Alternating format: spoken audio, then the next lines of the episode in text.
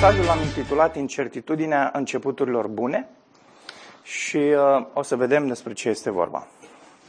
Haideți să citim. După moartea lui Iosua, israeliții l-au întrebat pe Domnul, care dintre noi să pornească primul împotriva cananiților ca să lupte cu ei? Iuda să pornească, l-a răspuns Domnul. Iată că am dat țara în mâna lui. Cei din seminția lui Iuda le-au zis fraților lor din seminția lui Simeon. Veniți cu noi pe teritoriul care ne-a fost dat ca să, lupt, să ne luptăm împotriva cananiților, după care vom merge și noi cu voi pe teritoriul vostru. Și simoniții s-au dus cu ei. Astfel, cei din seminția lui Iuda au pornit la luptă și Domnul i-a dat pe cananiți și pe periziți în mâinile lor. Au ucis, pe, au ucis la Bezec 10.000 de oameni. Acolo l-au găsit pe Adoni Bezec, s-au luptat împotriva lui și au învins pe cananiți și pe periziți. Adoni Bezec a reușit să scape, dar ei l-au urmărit.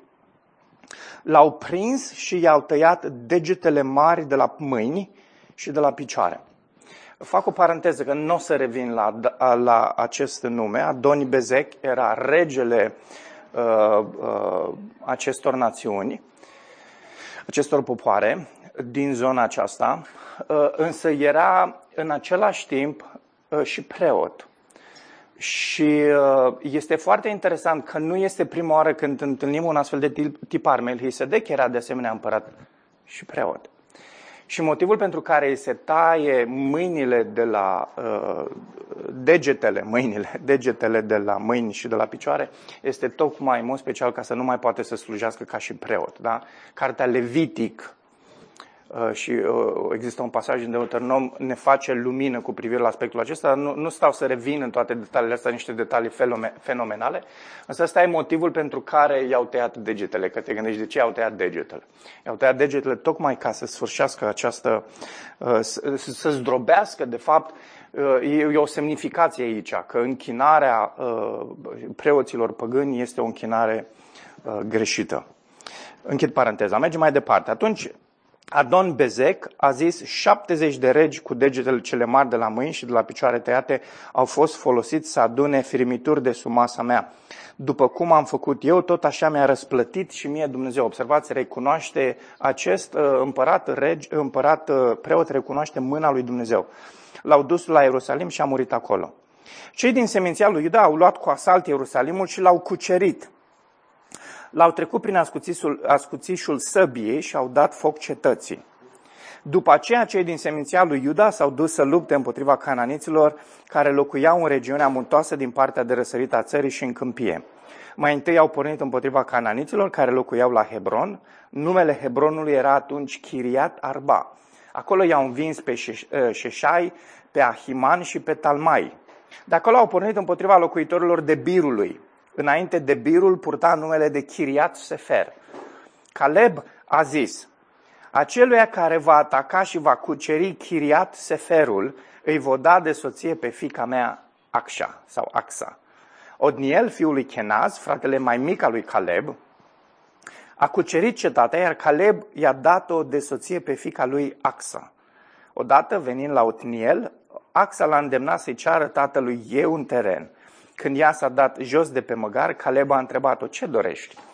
Dă-mi o binecuvântare adevărată, i-a răspuns ea, căci mi-ai dat un teritoriu în Negheb. Dăruiește-mi și izvoare de apă. Și astfel Caleb i-a dat izvoarele de sus și izvoarele de jos. Urmașii chenitului care erau socrului Moise au plecat din cetatea palmierilor împreună cu cei din seminția lui Iuda, între pustia lui Iuda care este la sud de Arad. Nu Arad, România, Arad, în Middle East. Au călătorit și au rămas împreună cu poporul. Apoi cei din seminția lui Iuda s-au dus împreună cu simioniții și au atacat pe cananiți care locuiau la Țefat. Au distrus toată cetatea și apoi au numit-o Horma. De asemenea, Iuda a cucerit Gaza cu teritoriul ei, Ashkelon cu teritoriul ei și Ecron cu teritoriul ei. Domnul, ăsta este un, un, un text important, un pasaj important, Domnul a fost cu Iuda, și Iuda a luat în stăpânire regiunea muntoasă, dar nu i-a putut izgoni pe locuitorii din câmpie pentru că aveau care de fier. okay. au dat lui Caleb cetatea Hebron, așa cum spusese Moise, și el i-a izgonit de acolo pe cei trei fii al lui Acan, al lui Anac. Tot năc, numai că sunt puse invers. Beniamiții nu i-au izgonit pe iebusiții care locuiau în Ierusalim și astfel iebusiții au locuit în Ierusalim până în ziua de azi. Ascultați, versetul ăsta 21 este pus în contrast cu versetul 8. Ați observat? Spune, cei din seminția lui Iuda au luat cu asalt ce? Ierusalimul și ce au făcut? L-au cucerit. Și după aceea vezi în versetul 21 că beniamiții nu i-au izgonit pe ebusiții care locuiau în Ierusalim. Ok? Pare așa pentru unii o contradicție. Da? Uh, și, uh, mă rog, nu mai pomenim și de pasajul din Iosua, care în Iosua ne spune de fapt că Iuda a eșuat, că nu a reușit să cucerească Ierusalimul. Lucru pe care, în judecători, autorul alege să-l transmită diferit. Și e important. O să vă discutăm imediat de ce alege autorul epistole, era să zic, scrisorii acesteia, uh, acestei cărți uh, către uh, a judecătorilor, de ce a ales să facă lucrul ăsta. Mergem mai departe. Cei din casa lui Iosif au înaintat împotriva Betelului și Domnul a fost cu ei. Cei din casa lui Iosif au iscodit Betelul, numele cetății cândva era Luz. Iscoadele au văzut un om ieșit afară din cetate și au zis, arată-ne intrarea în cetate și îți vom arăta îndurare. După ce le-a arătat intrarea în cetate, ei au trecut prin ascuțișul sabiei, însă pe omul acela împreună cu tot clanul lui l-au lăsat să plece. Omul acela a ajuns pe teritoriul hitiților și a zidit o cetate pe care a numit-o Luz, nume care i-a rămas până în ziua de azi. Cei din seminția lui Manase nu i-au izgonit pe locuitorii din Betșan și pe cei din satele din prejurul ei, nici pe locuitorii din Tanach, și pe cei din satele din prejurul ei, nici pe locuitori din Dor, Ibleam, Megido și nici pe cei din satele din prejurul lor, astfel încât cananiții au continuat să locuiască în aceste ținuturi. Uh, când Israelul când Israel a ajuns puternic, el i-a supus pe cananiții la muncă forțată, dar nu i-a izgonit. Cei din seminția lui Efraim nu i-au izgonit nici pe ei, pe cananiții care locuiau în Gezer și astfel cananiții au locuit printre ei. Cei din seminția lui Zabulon nu i-au izgonit pe locuitorul din Chitron, nici pe locuitorii din Nahalol și prin urmare cananiții au locuit printre ei, fiind puși la muncă forțată. Cei din seminția lui Asher nu i-au izgonit nici pe locuitorii din Acu, nici pe locuitorii din Sidon, din Ahlab, din Akzib, din Helba, din Afek, din Rehob. Și astfel așeriții au locuit printre cananiți, locuitorii acelor ținuturi. Cei din seminția lui Neftali nu i-au izgonit nici pe locuitorii din Bet Shemesh, nici pe locuitorii din Bet Anat, ci au locuit printre cananiți, locuitorii acelor ținuturi. Totuși, locuitorii din Bet Shemesh și Bet Anat au fost puși la muncă forțată. Da? Sclavie. Amoriții i-au respins pe daniți înspre regiunea muntoasă și nu le-au dat voie să coboare la câmpie. Amoriții au continuat să locuiască în muntele Heres și Ayalon și la Shalbim, dar cei care i-au asuprit au fost bărbații seminției lui Iosif, aceștia punându-i la muncă forțată. Teritoriul amoriților se întindea de la înălțimea scorpionului până la Sela și în sus. Acum, concluzii. De la 1 la, 4, la 1 la 5, 1 la 5, da. Capitolul 2. Îngerul Domnului s-a suit de la Gilgal la Bochim și a zis, Eu v-am scos din Egipt și v-am adus din țara, în țara pe care le-am promis-o strămoșilor voștri. Am spus, niciodată nu voi rupe legământul meu cu voi. Iar voi să nu încheiați legământ cu locuitorii acestei țări, ci să le dărâmați altarele. Voi însă nu ați ascultat de glasul meu, de ce ați făcut lucrul acesta? Acum vă spun din nou, nu-i voi izgoni dinaintea voastră, ci vă vor fi ca niște spini în coaste, iar zeii lor vă vor fi o ispită. După ce le-a zis israeliților toate aceste cuvinte, aceștia au început să plângă, au numit locul acela Bochim și au adus acolo jerfe Domnului. Ok. Era o vreme a eroilor, a eliberărilor îndrăsnețe, a luptătorilor legendari, a inamicilor nemiloși, a bătăliilor epice. O vreme de teamă, o vreme de răzbunare, o vreme când fiecare făcea ce se părea lui că este drept. în felul acesta am putea descrie uh, ce am citit și am putea descrie uh, Cartea Judecători. Scrierea asta nu este doar despre văile și dealurile lui Israel sau uh, vremurile de judecată și răscumpărare. Cartea nu este nici doar despre păcatul sau pocăința acestui popor ales al lui Dumnezeu, da? Pentru că vom vedea în carte și este descris în, uh, în capitolul uh, 2 uh, această, uh, acest ciclu. Uh, ei cădeau în idolatrie, Dumnezeu uh, trimitea un popor care să-i uh, robească, să le facă viața dificilă, se ridica un, uh, uh, se pocăiau și Dumnezeu ridica un judecător. Da? Și ăsta e tot ciclu care se repetă în cartea judecător. Da? Și vezi cădere în păcat, eșec și apoi pocăință și vezi toate aceste lucruri pe care Dumnezeu le aduce. Popoare care să judece și apoi judecătorii care să-i elibereze. Deci nu e nici măcar despre lucrul acesta. Nu este despre această, acest păcat al poporului de idolatrie și pocăință. Cartea nu este nici despre liderii, uh, judecătorii, deși este intitulată în felul acesta. Și interesant este că cuvântul în sine nu apare decât o singură dată, făcând referire la Iefta.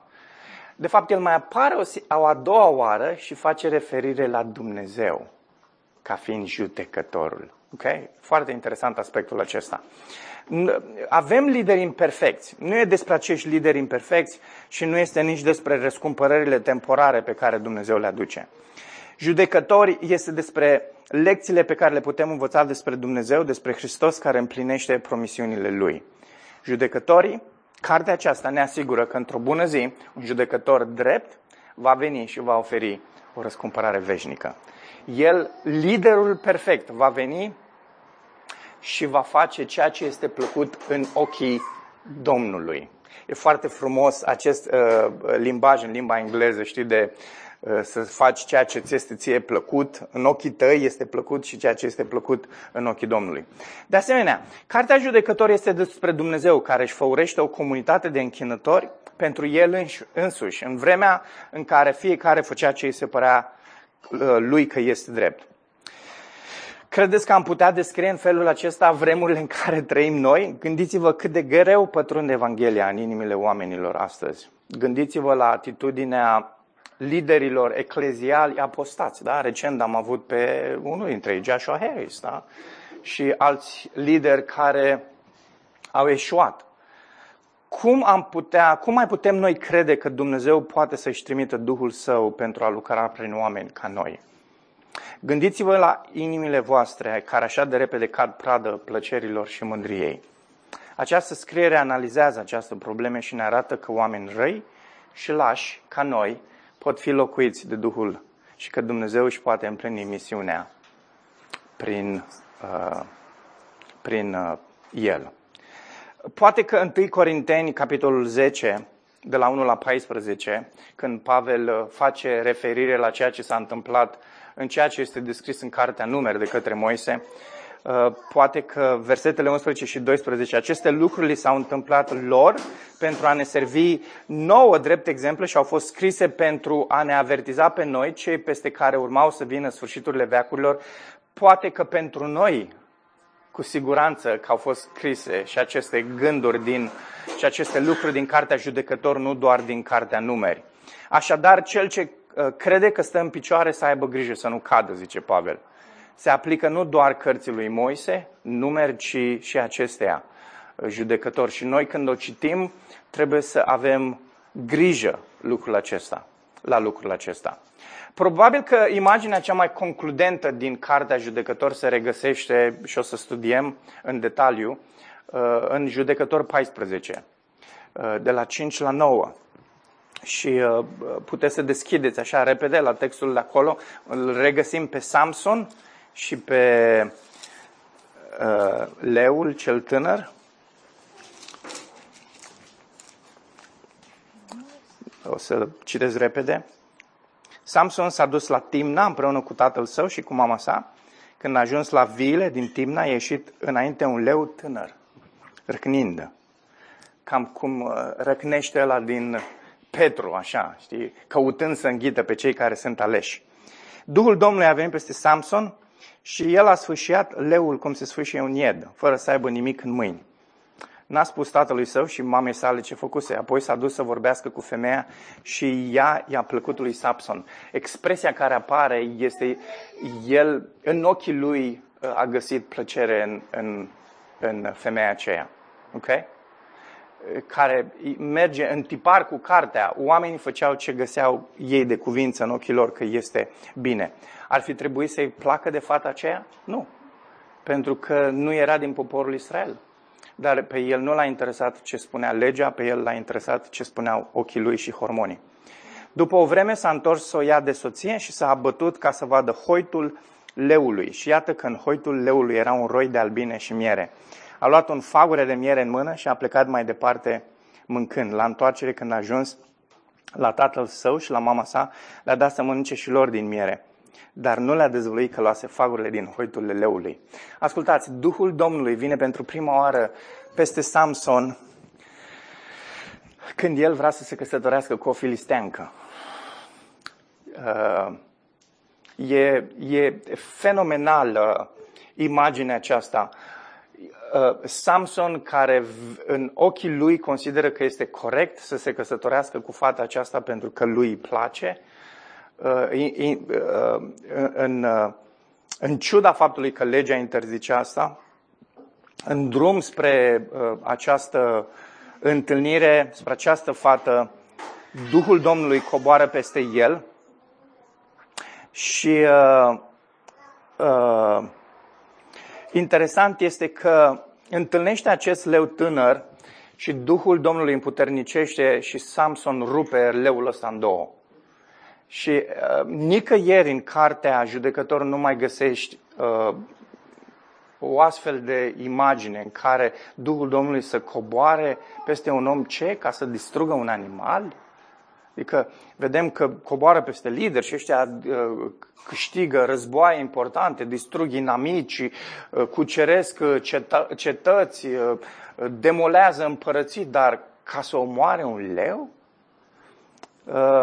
E foarte importantă narațiunea asta aici. Este foarte importantă.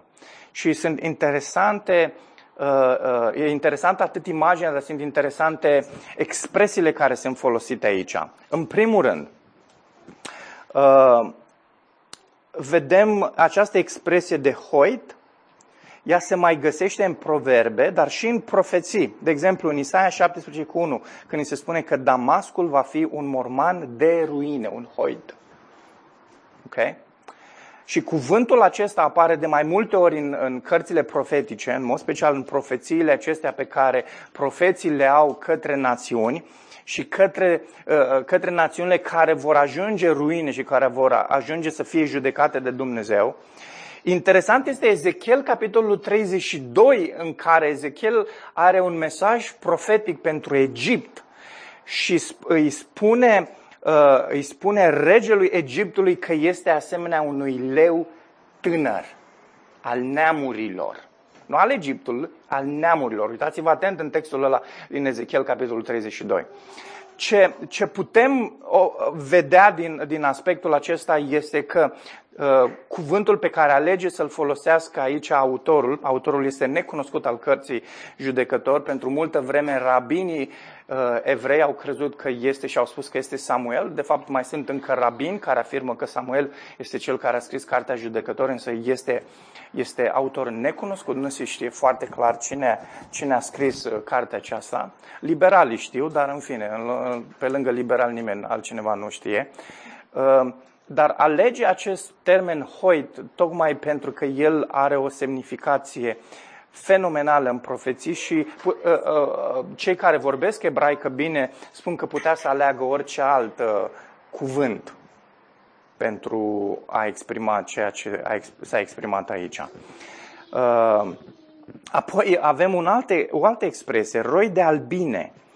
Acest termen roi și de obicei când vorbeai despre albine care veneau împreună, foloseai un alt termen în ebraică, dar de data aceasta este folosit un termen care de obicei este utilizat pentru a descrie o comunitate sau o adunare. De exemplu, când se vorbește și despre adunarea poporului Israel sau adunarea națiunii, se folosește acest, acest termen de roi, mă rog, în ebraică uh, de aici.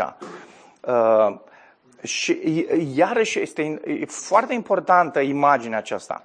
În versetul 9 îl vedem pe Samson care ia mierea și se folosește rădăcina verbului radah aici, când se spune că ia, care e folosit în Geneza uh, când se vorbește despre om că a fost creat să stăpânească. Să stăpânească are aceeași rădăcină precum cuvântul, termenul uh, de a lua de aici, din versetul 9 din judecători. Hoitul, dragilor, ce, ce reprezintă toată imaginea asta? Hoitul reprezintă națiunile judecate de Dumnezeu națiunile pe care Dumnezeu le judecă. Albine reprezintă comunitatea credinței care trăiesc în contextul unor popoare puternice, dar care nu por sta împotriva unsului împuternicit de Duhul. Imaginea aceasta ne oferă un preambul la viața lui Isus Hristos Nazarineanul. Ascultați, e interesant inclusiv aspectul acesta că Samson vine, este un naziret. Și interesantă combinația aceasta. El nu era uh, neapărat 100% un levit, dar era pus deoparte uh, tocmai pentru că era o tipologie a ceea ce urma să fie Hristos, care urma să învingă domniile și puterile amenințătoare pentru aleșii lui Dumnezeu. Și sub domnia lui, a lui Isus, suverană, biserica prosperă în mijlocul unei lumi ostile și produce roadă bună, dulce precum mierea pentru Dumnezeu Tatăl. Ascultați, imaginea asta și uh, uh, este, este fenomenală, este așezată în, în, în, în centrul cărții acesteia. Uh, Samson este ultimul judecător din lista celor 12 care este Uh, povestită aici în Cartea Judecător și ascultați, este foarte, foarte interesant. Apare Otniel prima oară, care venea din seminția lui Iuda. Imediat o să revenim la aspectele acestea. Și apoi sunt luați alți 11 judecători care ar fi trebuit să reprezinte celelalte seminții și ce vroia să transmită autorul cărții judecătorii este că va veni unul care va veni din seminția lui Iuda, pentru că seminția lui Iuda este seminția favorabilă și el va fi un lider perfect și va distruge popoarele. Cine e acesta? Nu David. Deși și David a venit, ci Isus. Ok? E, e fenomenală. E fenomenală Scriptura și păcat că de foarte multe ori trecem pe lângă lucrurile acestea. Dar noi avem această bogăție în, în niște vase de lut pentru a arăta că această putere nemaipomenită aparține lui Dumnezeu și nu vine de la noi. Suntem asupriți în orice fel, dar nu zdrobiți luați prin surprindere, dar nu disperați, persecutați, dar nu părăsiți, trântiți la pământ, dar nu distruși. 2 Corinteni 4, 7 la 9. Deși păcătuim și eșuăm, Dumnezeu ne folosește pentru ca împărăția Lui să avanseze. Cum? Uitând ce este în urmă și aruncându-ne înainte. Amin? N-am terminat mesajul, asta a fost doar introducerea. ok. Uh, afirmația cheie a, a, a pasajului pe care l-am citit noi, capitolul 1 și început de capitolul 2, este că începuturile bune nu garantează finaluri, finaluri fericite. Ok? E un început bun, deși uh, uh, parte din capitolul 1, bineînțeles că vedem și aspecte negative, de fapt foarte multe aspecte negative, dar cel puțin vedem o seminție care găsește favoare înaintea lui Dumnezeu și vedem un om, Otniel, care împlinește uh, voia lui Dumnezeu. În ce fel? Pornește la acest război sfânt și nu o să discutăm, e o discuție foarte faină, ar fi fost să avem timp, uh, dar nu mai studiem Miercurea, dar ar fi fost o discuție faină pentru Miercurea uh, să discutăm despre ce înseamnă războiul sfânt și uh, care a fost menirea războiului sfânt și toate lucrurile astea, că sunt foarte mulți necredincioși care uh, folosesc acest război sfânt tocmai ca să-L facă pe Dumnezeu vinovat de crimă și tot felul de urăciuni. Uh, în fine, dar uh, îl vedem pe acest bărbat Oniel care nu numai că duce războiul sfânt al lui Dumnezeu, nu numai că îi pasă de comunitate, îi pasă de seminția din care provine, dar el întemeiază o familie. Și ascultați, Odniel era o corcitură. Ok?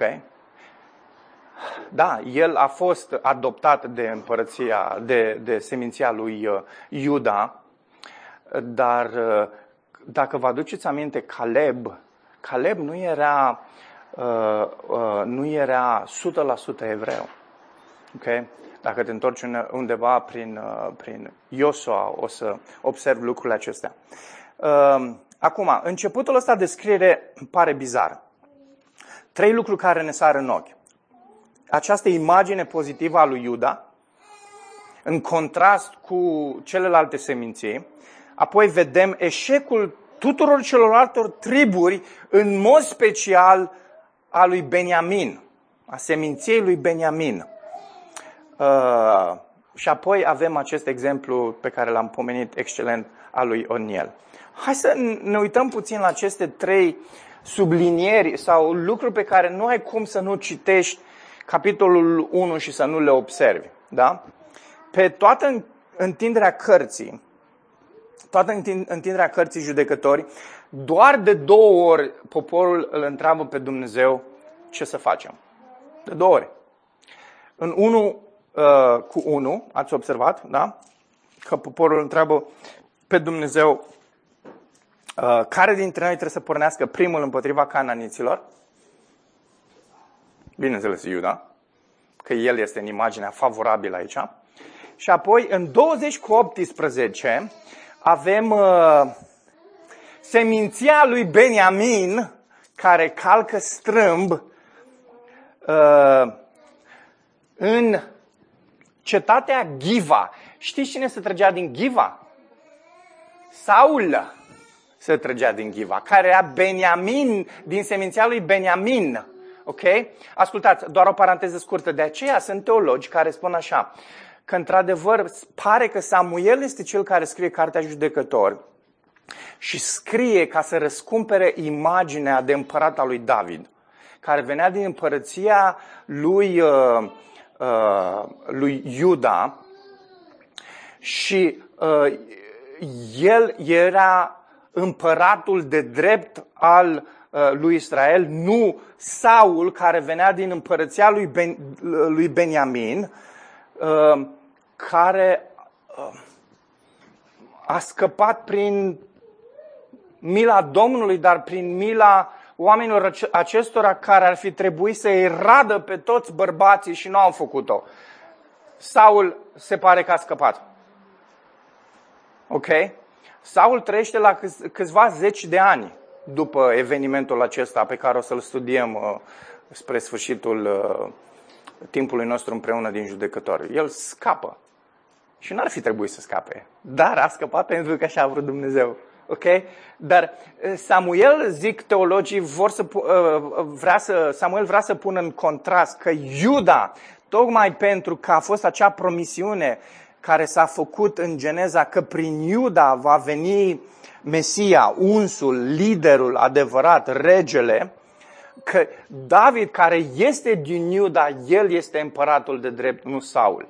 Acest arătos frumos, dar care este un laș și un uh, păcătos. În fine, uh, închid paranteza. În ambele situații, și în 1 cu 1 și în 20 cu 18, vedem că poporul întreabă cine să meargă primul la luptă. Uh, aici împotriva canaliților, după aceea împotriva celor din seminția lui Beniamin.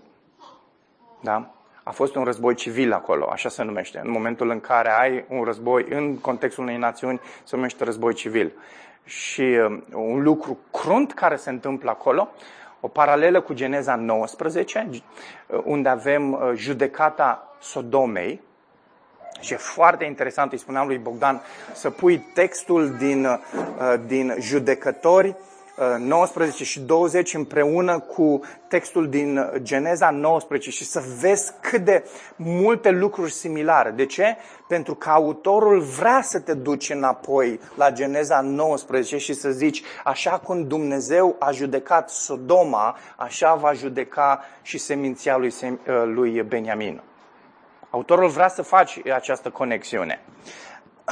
Primul episod, o luptă împotriva unui popor păgân, a doua împotriva unei seminții.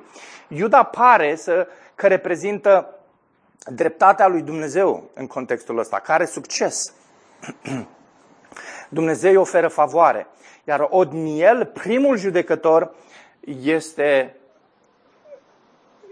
este uh, poate singurul judecător care este cu adevărat scos într-o imagine pozitivă, într-o imagine bună, uh, pare că este judecătorul ideal. Sunt teologi de asemenea care spun că Odniel îl reprezintă pe Hristos aici, este tipologia lui și interesant este că în capitolul 1 ni se face precizare, uh, ni se povestește despre Odniel, după care în capitolul 3 se revine la Oniel și ni se prezintă ca fiind primul dintre judecători, dintre cei 12. 12 care, pe care alege autorul să povestească despre ei. Uh, pare că nimic negativ nu se spune despre Iuda, în contrast cu Beniamin care eșuează încă de la început, iar la sfârșitul scrierii oferă imaginea uh, orașului Ghivea, uh, și autorul ne arată starea seminției gata pentru judecata asemenea Sodomei. Ă, apoi, toată secțiunea de mijloc a cărții ne oferă ciclul celor 12 judecători care arată că niciun alt trib nu a fost în stare să producă un lider bun. Și pare că argumentul autorului este doar Iuda poate să ne ofere un lider bun. Ă, da. Știți ce e ironic? E ironic că în momentul în care citești în Samuel și aproape că îți vine să plângi. Când cer un rege, știi, și insistă că vrem și noi un rege ca celelalte națiuni și aleg din seminția lui Beniamin. Ce repede a uitat. Și ascultați, noi avem impresia că între scrierea aceasta din judecător și întâi Samuel e o distanță mare de sute de ani. Nu este. Nu este. Uh, mai, mult de o, mai mult de 200 de ani sigur nu sunt pare că este undeva la vreo 100 plus minus. Deci poporul a uitat foarte repede ce a făcut uh, această seminție. Că prin această seminție Dumnezeu putea chiar să ducă judecata întregului Israel, întregul, întregii națiuni. Și alege un lider ironic tocmai din această seminție. Uh, poate de aceea atât de reprezentativ sfârșitul cărții judecători unde ni se spune că fiecare făcea ce voia tocmai pentru că, în rege, pentru că nu era niciun rege în țară. Uh, e fascinant să vezi că Samson s-a luptat toată viața lui cu filistenii, asemenea lui Saul, și că ambii au fost omorâți de aceștia în cele din urmă. Iar singurul care a făcut-o, care i-a distrus pe filisteni, a fost cine? David din Betlemul lui Iuda. Interesant aspectul ăsta. Hai să ne uităm puțin la Odniel, așa, câteva cuvinte despre el. Am zis, participă la războiul sfânt, cucerește țara Domnului și zidește o casă. Și interesant că ni se povestește despre Axa, fica lui, se duce călare pe un uh, măgar, pe un mini Cooper și cere tatălui să o binecuvinteze. Și o binecuvintează primește această binecuvântare. Primește izvoarele de sus și izvoarele de jos. Uh, izvoarele arată această mare binecuvântare în perioada aceea și oricând apa este prețioasă. Uh, și Odniel e pus în contrast cu toți ceilalți judecători. Ascultați, Gedeon, Gedeon și haremul lui, Iefta și moștenirea lui ruinată, vă aduceți aminte de Iefta? Uh, Samson și femeile lui, toți ceilalți judecători, unii după altul, sunt niște urâți și niște răi. Însă Odniel este pus în contrast cu ei și este unul care face voia lui Dumnezeu și care are femeia lui, care își zidește casa. Uh, dar nu insist, că o să, o să mai auzim despre Odniel. El, v-am zis, el este primul la care ne vom uita în capitolul 3. Vreau să uh, uh, închei în dimineața aceasta cu Evrei, capitolul 4. Uh, mi se pare că nu poți să citești fie Iosua, fie judecător, deși sunt aspecte care apar în ambele cărți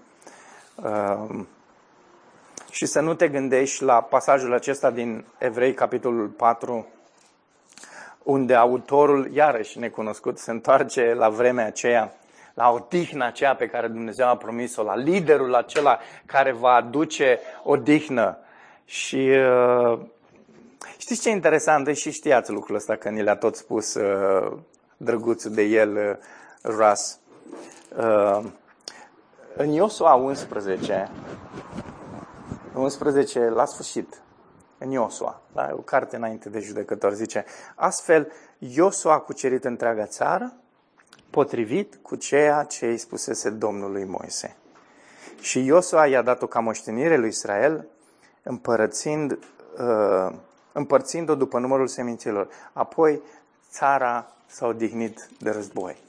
Okay? Asta avem în mijlocul, în mijlocul uh, cărții lui Iosua că uh, Dumnezeu a dat tot teritoriul uh, poporului și uh, la sfârșitul capitolului 21, tot în Iosua, uh, e subtitlul Împlinirea promisiunilor. Domnul a dat astfel lui Israel toată țara pe care a ajutat-o părinților lor că le-o va da, iar ei au luat-o în stăpânire și au locuit în ea. Domnul le-a dat o dihnă din toate părțile nu a rămas niciunul din lucrurile bune pe care Domnul le-a promis casei lui Israel, toate s-au împlinit. Ascultați, ori cuvântul lui Dumnezeu minte, ori așa s-a întâmplat. Promisiunile pe care Dumnezeu le-a făcut, Israelul le-a primit. Că mai sunt astăzi unii care spun că Israelul nu și-a primit niciodată teritoriul pe care Dumnezeu l-a zis. Ok, înseamnă că Iosua minte.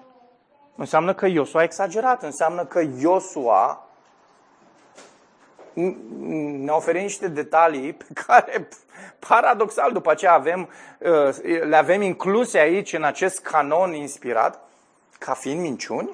Nu. Dumnezeu le-a dat toate lucrurile astea. Și evrei spune asta, uitați-vă. Versetul 8. Dacă Iosua le-ar fi dat o dihnă, deci le-a dat o dihnă, dar nu era o dihnă spirituală, a fost o odihnă fizică a fost pace fizică. Ei, au, ei nu uh, uh, uh, n-au mai avut războaie, dar au avut războaie spirituale. Știți care a fost războiul lor spiritual? Uh, războiul lor cu aceste popoare din țara Canaan? Spiritual, în primul rând. Ei au căzut pradă închinării la idoli și ăsta e motivul pentru care au rămas blocați cu ei în țară. Asta, asta spune uh, uh, judecător 2. Ați citit cu atenție? Când, sau mă rog, ați ascultat cu atenție când eu am citit. Dumnezeu zice, asta este problema. Problema este că voi uh, nu ați ascultat ceea ce ar fi trebuit să faceți. Cu alte cuvinte, ați eșuat din punct de vedere spiritual. Deci dacă Iosua l-ar fi dat o dihnă, atunci Dumnezeu nu l-ar fi vorbit mai târziu despre o altă zi. Rămâne încă pentru poporul lui Dumnezeu o dihnă de sabat.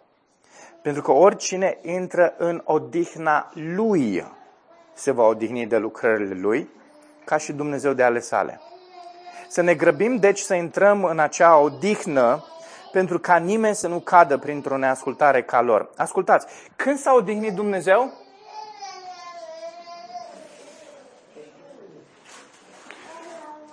Fizic s-a odihnit după creație spiritual s-a odihnit după ce Isus a învins pe cruce. Din cauza asta s-a zis s-a sfârșit. Isus zice peste tot, în Ioan, în Matei, am venit să fac lucrările tatălui meu. Cât este zi, trebuie să muncesc. Asta zice Isus. Și Isus muncește, Isus muncește, Isus muncește, Isus moare și înviază și Tatăl și Isus și Duhul Sfânt se odihnesc. Asta este odihna lucrarea de mântuire, de răscumpărare pe care Tatăl a vrut să o facă, a înfăptuit-o în Isus și Tatăl se odihnește în Fiul sau cu Fiul, cum vreți să spuneți. Și ce zice evrei aici este, despre asta este vorba. Că trebuie să vă opriți să tot încercați să-i fiți plăcuți lui Dumnezeu, să tot încercați să vă câștigați mântuirea, să tot încercați să fiți judecători nu știu de care, să tot încercați să fiți nu știu ce slujitori sclipiți. Opriți-vă din toate lucrurile astea. Voi credincioși secolul 21, încredeți-vă în Isus. Odihniți-vă în El că doar în felul acesta uh, vă puteți odihni în Dumnezeu. Ok? De aceea, uh, credința noastră este importantă pentru a aduce mântuire și pentru a aduce sfințire și pentru a aduce transformare în viețile noastre. Noi credem în Evanghelie la începutul vieții noastre de credințe, credință și în toate celelalte zile de credință. Credem, credem, credem și credem. Și asta zice mai departe. Să ne grăbim, deci, să intrăm în acea odihnă pentru ca nimeni să nu cadă printr-o neascultare ca lor, printr-o necredință ca lor. Într-adevăr, cuvântul Dumnezeu este viu și activ, mai ascuțit decât orice sabie cu două tăișuri, străpugând până desparte sufletul și duhul, încheieturile și măduva și poate judeca gândurile și intențiile inimii. Nu este nimic care să poate fi ascuns de el, de ochii lui, nimic ci totul e gol descoperit ochilor lui și ai celui înaintea căruia trebuie să dăm socoteală. El care e judecătorul. El e judecătorul. Așadar, fiindcă avem un mare preot care a străbătut cerurile pe Iisus, Fiul lui Dumnezeu, cel din seminția lui Iuda, uh, uh, să ne ținem tare de mărturisirea noastră, căci nu avem un mare preot căreia au fost tăiate degetele, care să nu poate avea milă de slăbiciunile noastre. Nu, unul care a fost ispitit în toate felurile, ca și noi, dar fără să păcătuiască. Așadar, să ne apropiem cu îndrăsneală de tronul Harului. El nu mai este un tron de judecată, e un tron al Harului, ca să primim îndurare și să găsim Har ca să ne ajute la timpul potrivit. Cartea judecători ne arată lideri imperfecți, ne arată răscumpărări temporare, ne arată o dihnă temporară. Dar noi, cei care suntem în secolul 21, noi, cei care îl avem pe Isus astăzi, ne uităm în urmă și spunem, am crezut în El. El nu este doar judecătorul meu, El este mântuitorul meu. Și pentru că El este mântuitorul meu, am acces de plin la Dumnezeu. Am acces de plin în țara promisă, în teritoriul promis. Teritoriul promis nu era ăla, teritoriul promis era ăla. De unde știu asta? Evrei 12, Evrei 11 zice lucrul ăsta. da. Avram nu se uita la, la pământul ăsta, ci se uita la cetatea cerească. Aia, aia aștepta, acolo vrea să se ducă. Întrebări de meditat pentru noi astăzi. Ești tu conștient că ești un om supus plăcerilor și mândriei și în același timp un om dependent de harul și Duhul Domnului? Doar Duhul Domnului poate să lucreze în viața ta și să te facă plăcut ochilor lui Dumnezeu, să te facă să, te facă să fii miere, miere pentru Dumnezeu. El poate să facă să rodești. Uiți tu ce este în urmă și te arunci încrezător înainte în ciuda prezentului, indiferent de cum arată el, cu persecuție, cu greutăți, uiți ce este în urmă, te arunci încrezător înainte, crezându-te în Isus. Îl cunoști tu pe Isus, adevăratul lider și adevăratul judecător. Mă rog ca Dumnezeu să lucreze în viețile noastre și să ne facă să înțelegem că acest judecător, despre care avem și titlul noi în limba română, este Isus. El este judecătorul și dacă îl cunoști pe el, dacă cunoști acest lider perfect, care a fost supus celor slăbiciuni ca și noi, dar cu toate acestea nu a păcătuit, dacă îl cunoști pe el, el poate să fie nu doar judecătorul tău, ci poate să fie mântuitorul tău. Și prin el să ai acces în cetatea veșnică, în Ierusalimul Ceresc. Domnul să ne ajute pe fiecare dintre noi să ne punem încrederea în acest lider perfect, Isus. Amin.